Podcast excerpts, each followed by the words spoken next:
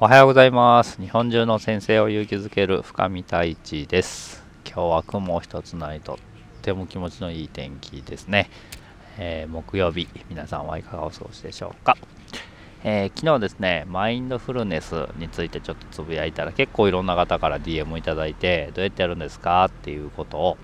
え、問い合わせをいただいたのでその方法についてお話をしていきたいな今日は、え、特にですね朝の会で行うマインドフルネスについてお話をしていきます。よろしくお願いします。はい、えー、去年なんですけど、え結構大変なクラスを担任させていただいていましてえーと、ブラジル国籍の子が7割いる学校に、えー、勤めていました。まあ本当毎日カンバサンバカーニバルのようにですね。まあ本当にこうどんな感じだっていうかもういろんなものはこう飛び交うし暴れ回るし踊ってるし、えー、休み時間からほとんど帰ってこないしみたいなえー、そんな状況でした。でどうしたらいいんだろうなみたいな風に喧嘩もすぐ勃発するし、えー、殴りかかってこようとするしみたいな。でどうしたらこのこれをね、えー、て言うかなまとめていくというか、え他人の他人として落ち着かせていけるかなっていうのをすごく考えたんですけどあそうだと思って瞑想だと思ったんですよね。で、まあ、その前の年にも実は瞑想は取り組んでいてえー、すごく効果があったというか子どもたちがね、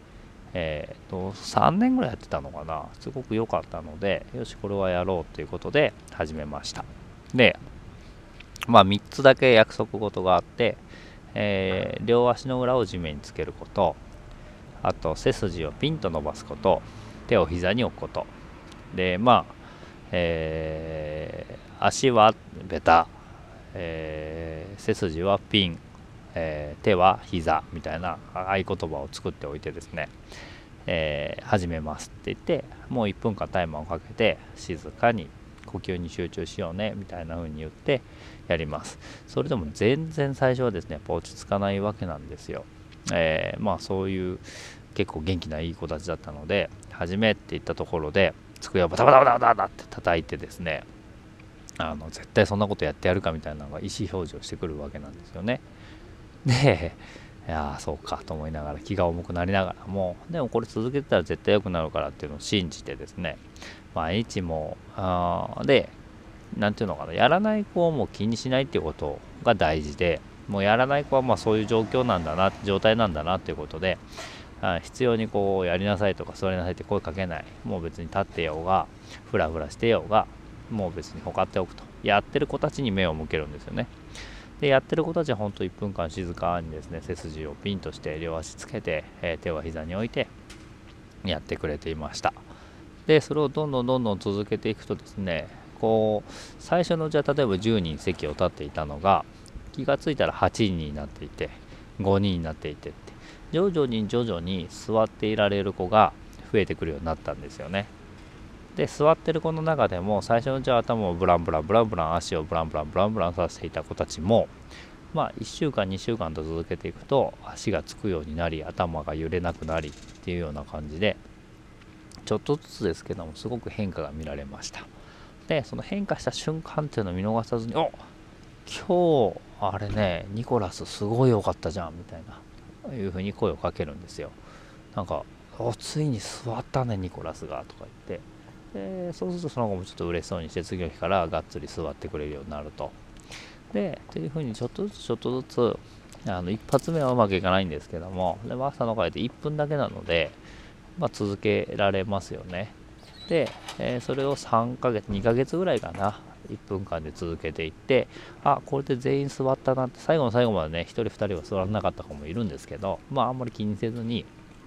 もう一人副担任の先生がいてくれたのでその先生に任せておいて、え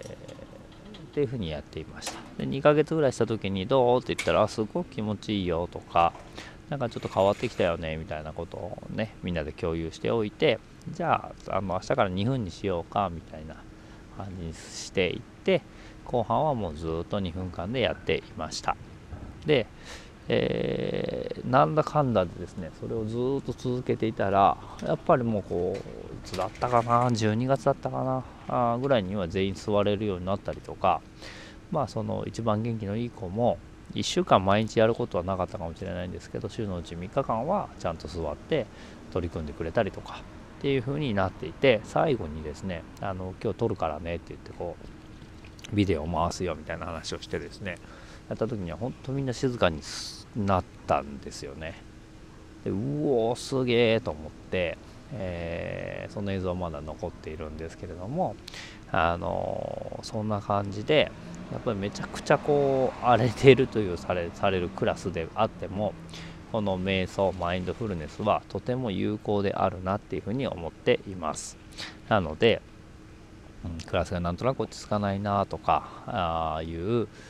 人も、えー、ぜひ取り組んでほしいなと思います。で、えー、愛すべきの同志信太君がねあのシェアしてくれてましたけどアメリカの学校でお説教するんじゃなくてこう自分で静かにする瞑想部屋みたいなとこに行ってえ反省をするようにしたらすごく問題行動が減ったよっていうものがあったりとかあとですね YouTube にブラジルスペース瞑想みたいなで学校みたいな風にすると、えー、ブラジルのもう本当に荒れた学校が、えー、マインドフルネスによってこう立ち直っていくっていうような簡単なドキュメンタリーみたいなのがあってですね僕はそれを見てあこれだっていうふうに思ったんですよね。でえー、でも保護者にちゃんと説明しなくちゃいけないので最初のうちに学級通信等でマインドフルネスというものに取り組みますと。でこれにはこういう効果があって世界的なこういう企業も、まあ、GAFA と呼ばれるようなところでも取り組んでいますし、うんあのー、毎日こういうふうにやっていきますみたいなことをちゃんと説明をするんですよね。これをちゃんとしておかないと例えば子供がなんか毎日こう目つぶってえー、背筋を伸ばせみたいなこと言われるみたいなすごく気持ちが悪いみたいなことを言っちゃうともう結構不信感を持たれてしまうのでそこはちゃんとクリアにしておく、うん、こういう意味があってこういう効果が取り組んでいます。でこういう本もいっぱいあるしこういうふうに何て言うのかな。あ証明できますので安心してくださいみたいなことを通信でお中書に知らせておく。そしてその通信をですね回しておくことで上の先生たちにもその自分のやってることっていうのを伝えることができますよね。あのそうすると上の先生たちもあそういうことやってんだっていうので見に来てくれたりとかああこう変わってあの去年と全然違うねみたいなことを認めてくれたりとかっていう風になっていくのでそういう風に進めていきました。うん朝たった1分とか2分で本当に子どもたちがね変わります。けれども変わるといっても1回2回やったとこで変わるもんではなくて徐々に徐々にゆっくりゆっくり染み込んでいくものなのでもうこれを習慣化毎日必ずやるというものにするために僕は朝の会というものにプログラムとして入れておりました。これめちゃくちゃおすすめだなと思うので是非皆さんもやってみてほしいなと思っております。ということではい。ちょっと寒くなってきましたが今週もあと2日楽しくやっていきましょう。See you next time. バイバイ